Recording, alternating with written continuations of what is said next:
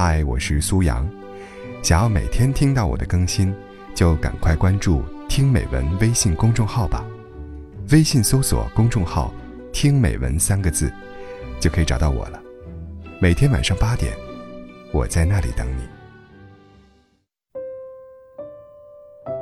好友问我，你怎么看待那些莫名其妙从你朋友圈消失的人？就是你们不争也不吵，在若干天或者若干个月之后，你再去看他的朋友圈，已经成了一条横线，甚至你试探性发了一个 “hello”，你还会收到一个“开启好友验证”。好友似乎沮丧，他说：“有时能够维系关系的时间也没有那么多，我也并非故意不理不睬，只是我又何以有那么多时间？”来照顾其他人呢？我大概知道他在说什么。你的身边，是不是也有这样的人呢？你们认识，却又没有那么熟悉。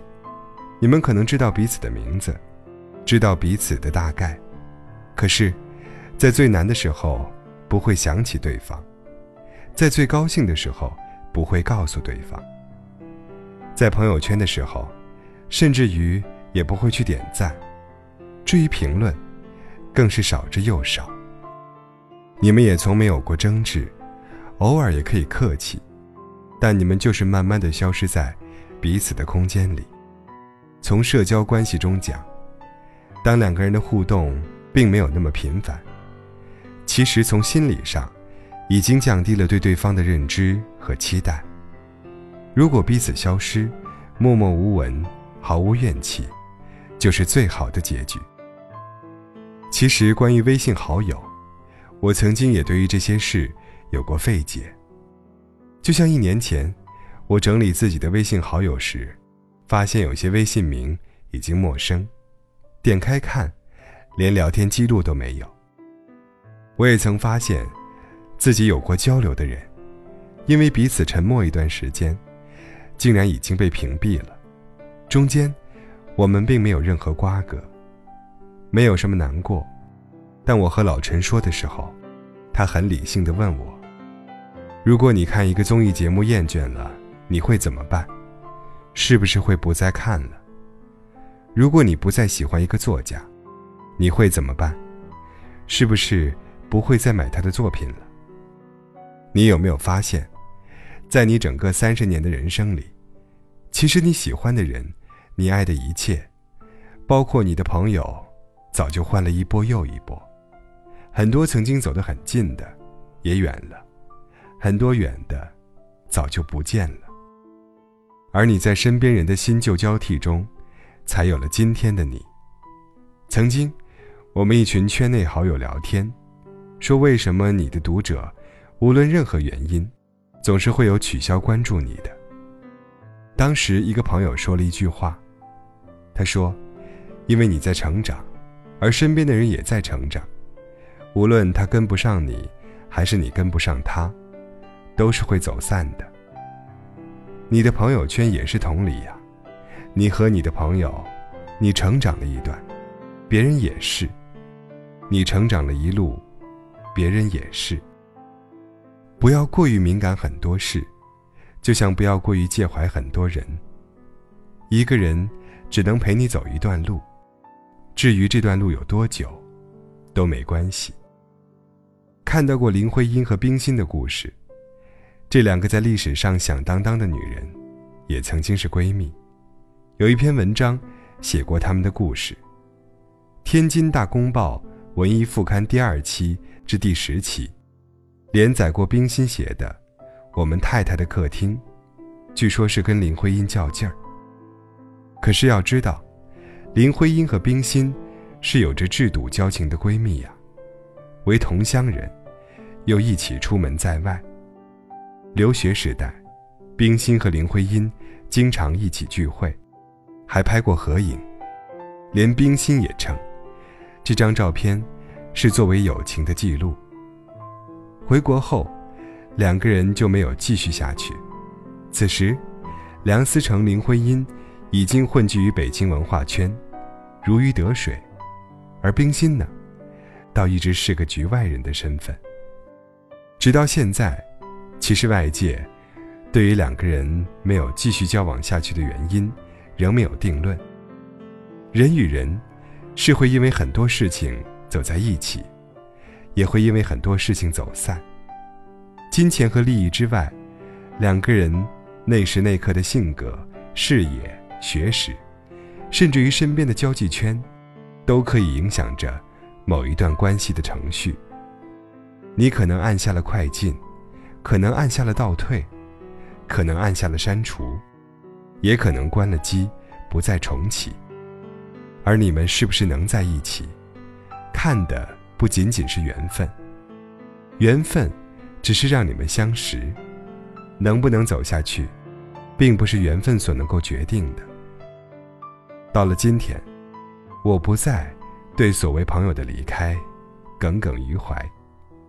有一句话，大意是：所谓成长，你终于能够接受一个人的忽冷忽热，也坦然一个人的忽远忽近，然后一个人倔强的走下去。朋友，总是一场自我选择后的自然筛选。不管如何，他们都已经是离开的人了。从今往后，你们还认识，但已然选择了。不再关心对方的动态，没关系，彼此祝福，彼此释怀，彼此忘记，都是最好的方式。也或许，某天，你们又想走进彼此的生命。若能再相见，在一起，那依然可以是彼此朋友圈里互相守望的人。可离开，可相见。可续缘，都是珍贵的经历。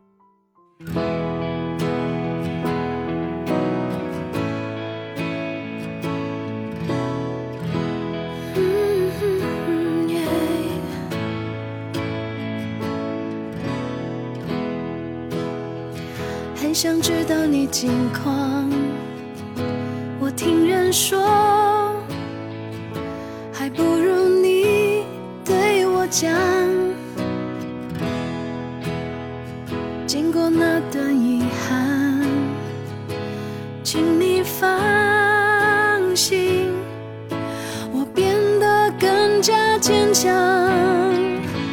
世界